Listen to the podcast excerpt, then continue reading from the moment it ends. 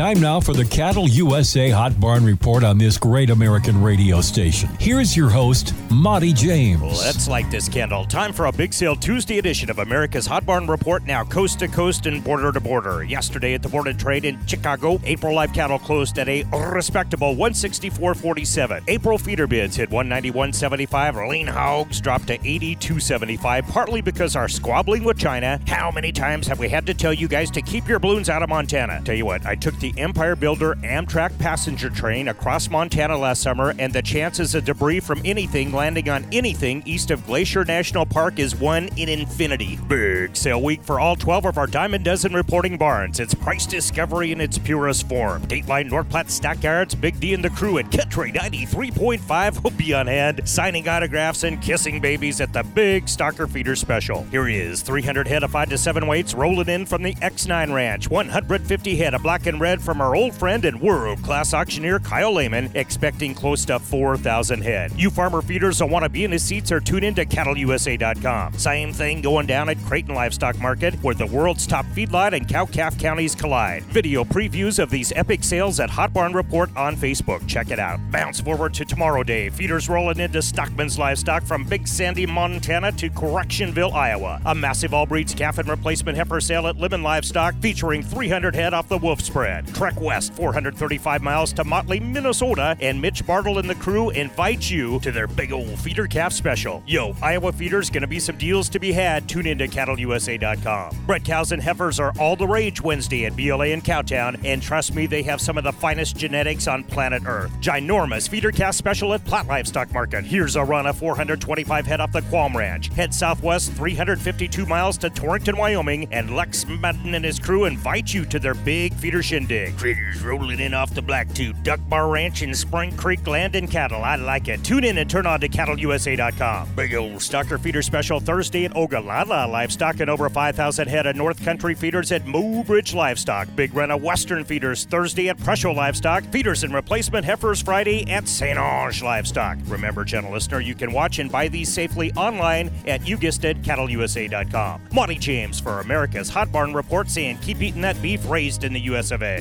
Here's BB Thomas from the Cattlemen's Beef Board, which oversees the checkoff. I'm a newly appointed member and a cow calf producer from South Dakota Ranch Country. There is some confusion about who sits on the CBB. The 101 board members are appointed by the Secretary of Ag, and more than half are cow calf producers. No big corporations. So no big ag runs the CBB? CBB members have ranches of all sizes and are nominated based on the cattle population of our state. It's a mixture of my peers from all over the U.S. that serve proudly on behalf of the beef industry.